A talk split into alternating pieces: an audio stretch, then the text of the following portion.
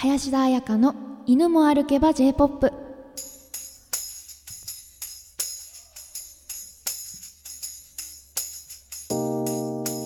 皆さんこんばんは。このラジオはシンガーソングライターの林田彩香があのことわざの犬のように世の中に転世の中に転がる J-POP に体当たりしてガシガシ掘っていく番組です。生意気娘の遠吠えに10分間お付き合いください。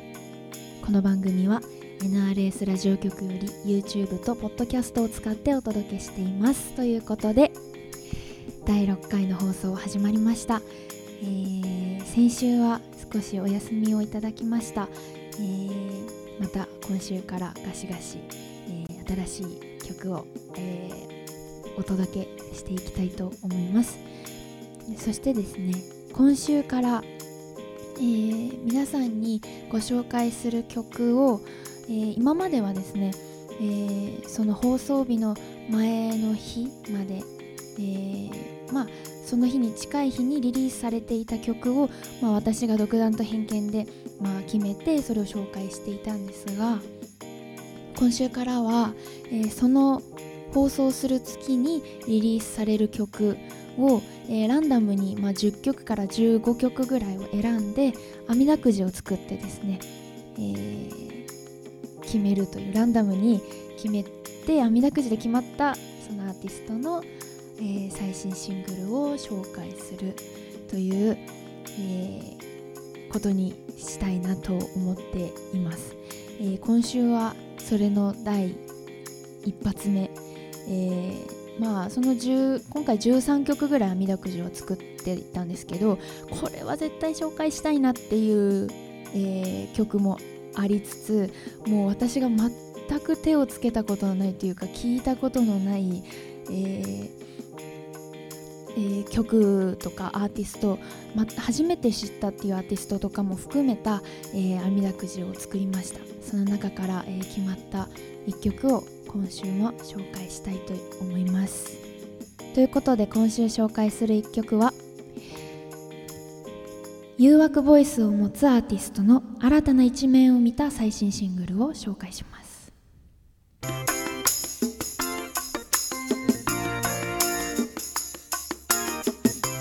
今週の1曲は2020年2月19日にリリースされました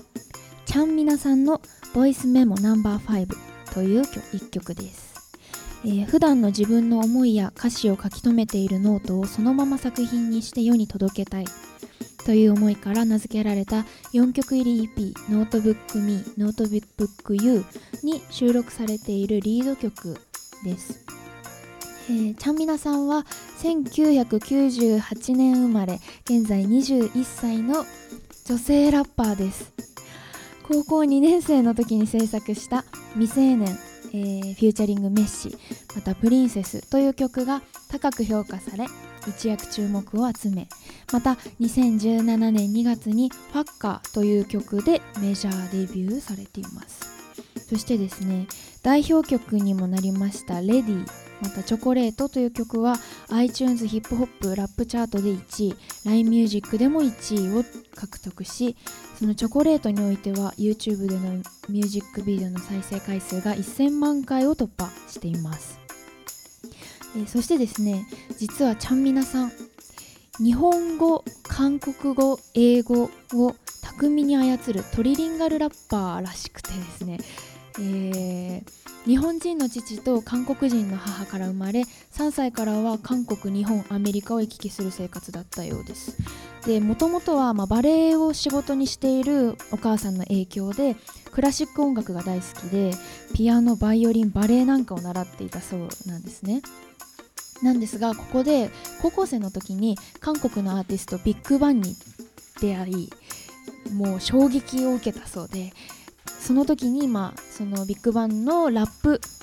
に出会ったことがきっかけで、えー、チャンミナさん自身ラップを始めてそこから高校生ラップ選手権に出たり作詞作曲を自ら行いながらどんどん曲を発表していったようです。まあそんなちゃんみなさんのこれまでの楽曲、えー、私もいろいろ聴いてみました、えー、そのレディレディーかレディって曲はですね私も高校生の時に、えー、なぜかよく聞いていたんですよね。そのなんでなのか覚えてないんですけどよく聞いていて、えー、その曲を聴いていた時にも思っていたんですが今回いろんな曲を聴いてみて印象としては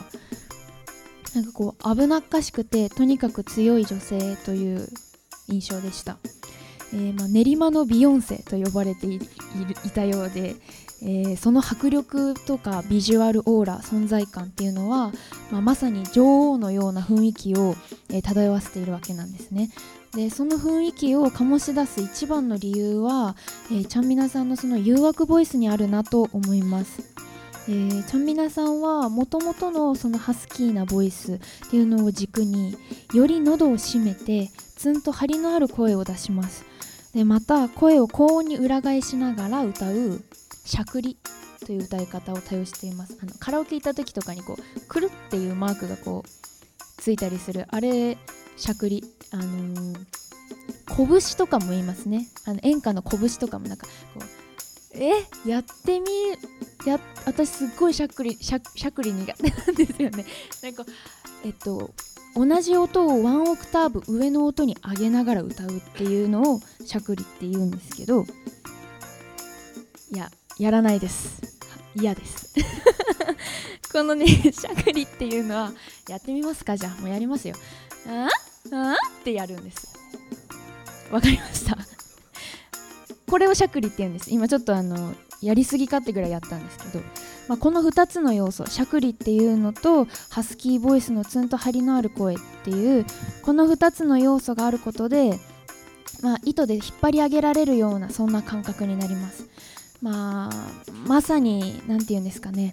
えー、女王にこう振り回される感じですね、まあ、未成年という楽曲では他に敵なしといったプライドと自信に満ち溢れた歌詞に合わせて挑発的で堂々とした、まあ、さっき言った誘惑ボイスで歌い上げています。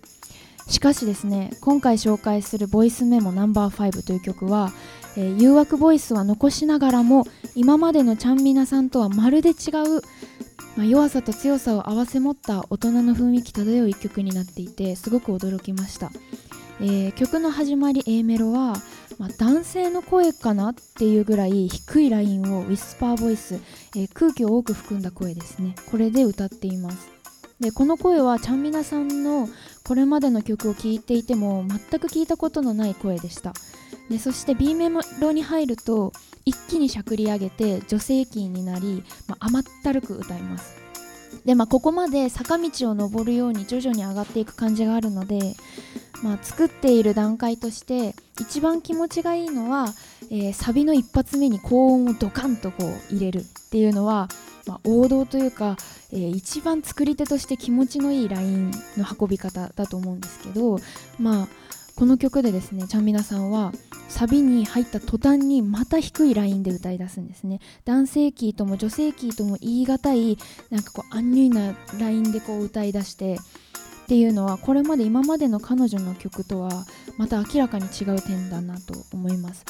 で声色がフレーズごとに変化していくままさに新井魔女さんを紹介した時にカメレオンボイスって使ったと思うんですけどそのカメレオンボイスの持ち主だなと思います。でこのカメレオンボイスどこから生まれたんだろうってこう思っていたんですけどちゃんみなさんモノマネがすごく得意らしくて生き物係のジョイフルとかめちゃめちゃ本人っぽく歌えたりするんですね。あのまるで声質が違うアーティストもそのアーティストのように歌えるっていうのは、まあ、韓国アメリカ日本と行き来していく中で、まあ、いろんなアーティストに感化されながらその声を真似しながら歌う歌うっていう練習をしていたっていうことも彼女は言っていて、まあ、そこから私はその声色だけではなくて発音まで切り替えられるカメレオンボイスっていうのを、ま、身につけたんだなと思っています。まあ、今回の1曲は怖くて仕方がないとかどこにも行かないでねとか、まあ、好きな人に依存して抜け出せない女の子っていうのを歌っています。まあ、普段の自分の思いや歌詞を書き留めているノートをそのまま作品にして届けたい、まあ、そういう思いが詰まった曲でもあるということで、えー、少しだけ強がるだけではない、まあ、女王の弱さとか本音の部分っていうのをこの曲で見れたような気がします。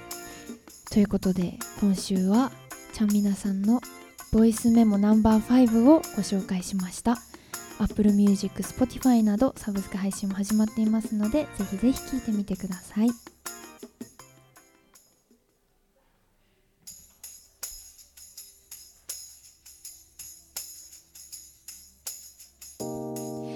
てあっという間にお別れの時間になりました、えー今回紹介した曲を聴いてみての感想林田彩香への質問など皆さんのメッセージを待っています。メールアドレス ayaka.wanpop.gmail.com あやか .onepop.gmail.com までどしどしお待ちしております。ということでそれではまた来週。